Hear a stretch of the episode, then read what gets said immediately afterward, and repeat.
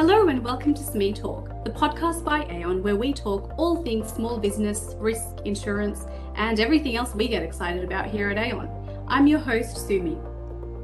In today's episode, we're going back to where it all began and looking at the history of insurance. What was the first insurance policy like? Why did insurance come about in the first place?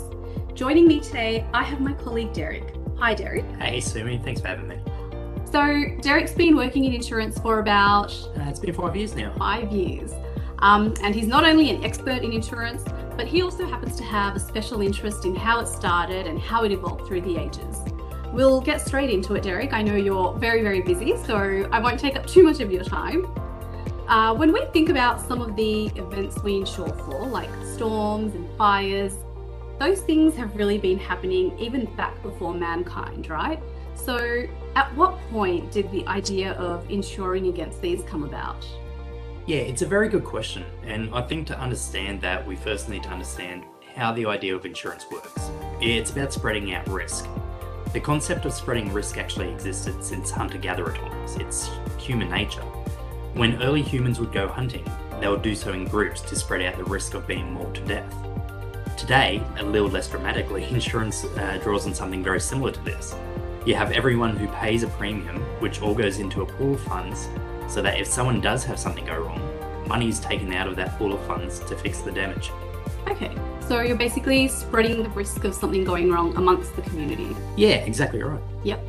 And what was the first ever insurance policy, if there was one?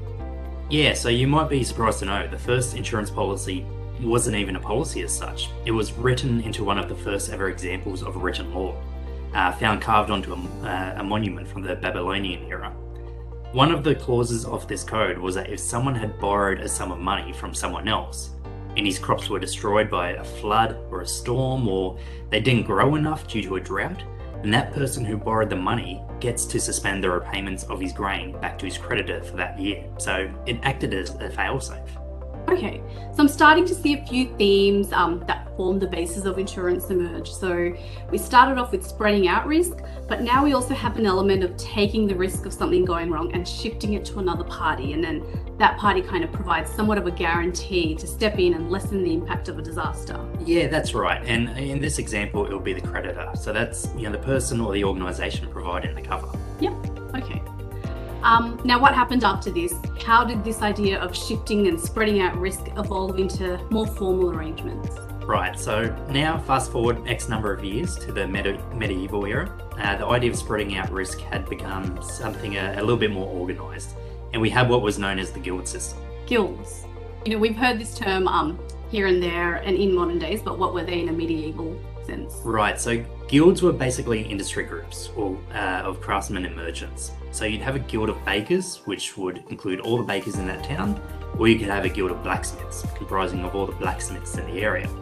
These guilds acted like institutions that you could say almost worked to preserve the industry they, they worked in. Members of it would train and employ other apprentices.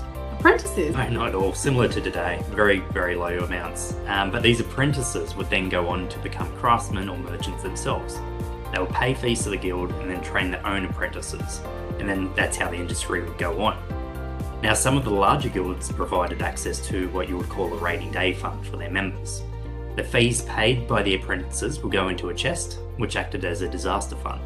So, if a member's assets or practice burned down, uh, money from the guild would pay for their repairs of the practice, or even if a member of the guild was robbed, the money from this fund would cover their financial obligations until he was able to start generating the income again. So now we're definitely seeing a similar format of insurance as we know it today. Um, and where did it go from the guild system? I'm assuming guilds declined over time. Yeah, so we're going to skip forward a couple hundred years again uh, to about the 1600s. Okay, we're doing a lot of fast forwarding. Yeah, lots of fast forwarding.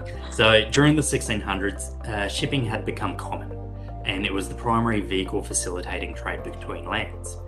Formal insurance originated in London, and it was devised to protect goods being transported by sea. But the sea isn't without its perils, so every ship that set sail was at risk of being capsized by strong winds. Pirates were very common at the time as well. Uh, a man by the name of Edward Lloyd had set up an insurance hub where shippers and traders could get insurance for their voyages from investors. Once ship owners had uh, secured funding for their voyages, they'd hand over the ship's manifest to the insurance hub, and investors would, uh, who were willing to take on the risk, sign under the amount they were willing to accept responsibility for. And this is actually how the term underwriting came about. Ah, because they were writing under the amount they were willing to accept responsibility for. Yeah, that's right. And funnily, it's also why insurance policies have a start and end time of 4 pm. Ships were insured on the day that they set sail, and the policy was only effected after 4 pm, which is when the high tide mark for the River Thames occurs. The ships could not leave prior to the high tide mark, and because of that tradition, insurance policies have a start and end time of 4 pm still to this day. Okay. And could one shipment have several investors? Absolutely, yeah. So one ship could have several investors who agreed to cover the cost of the shipment if it goes lost at sea or if it was hijacked by pirates. So it sounds like the first organised form of insurance was for ships when they went out to sea. What about other events? How did insurance for fires and other events come about? Well, during the 1600s, uh, another event happened that accelerated the development of insurance, and that was the Great Fire of London.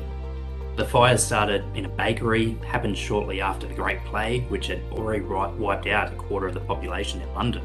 Wow, a quarter of the population. So London was still recovering from quite a big tragedy. Yeah, and after witnessing, you know, the devastating impact of such major events, groups of underwriters who, you know, until now they had only sort of dealt with marine insurance, they came together and started offering insurance for fires. Also in London, insurers were set up at specific coffee houses. Lloyd's Coffee House specialised in shipping, but by this time there was more than 80 coffee houses within London. Each one of them was a centre for entrepreneurs, merchants who each had a specialist interest to offer. Okay, so we've seen how insurance evolved through the medieval ages and in the 1600s I'm assuming as time went on, it kept growing and growing. Yeah, it did. And you, you, probably get a feeling how additional types of cover would have been developed. In, in, some cases, it would have been a major disaster. In other cases, it would have simply been a gradual development as a particular risk became more and more prominent. Uh, and the public recognised the need for it. Okay, so all the events we've talked about so far were set in London. It does raise the question now, though how did insurance expand to other countries? Well, it wasn't until about the 1750s that insurance first established uh, itself in the United States. Before then, the situation in colonial America was bleak with starvation and other social challenges. Insurance simply wasn't something that was on the table at that point. And what about on Aussie shores? Was it the British settlers, I'm assuming? Yeah, exactly right. So it was brought to our shores by the British settlers in the 1800s, uh, and by this point, it had already developed into a mature, profitable practice. It's interesting, based on what you've said, you can actually see how the idea of insurance went from spreading out risk and transferring the risk to another party. Yeah, I mean, and today it's it's hard to imagine life without insurance. When you think about the harsh climate in Australia with bushfires, severe storms, floods, we've become so used to seeing every year. These events are devastating enough, but imagine how more, much more of an impact would be felt if insurance didn't exist to rebuild the houses and the businesses. So while it's something no one still really wants to buy or pay money for, it's not until you experience a disaster yourself that you realise the true value of it. Hey, Derek, thank you so much for joining me on this episode. This has been so interesting and I've definitely learned a lot. Um, and to our listeners, I hope you've enjoyed this podcast and have learned something new about how insurance started.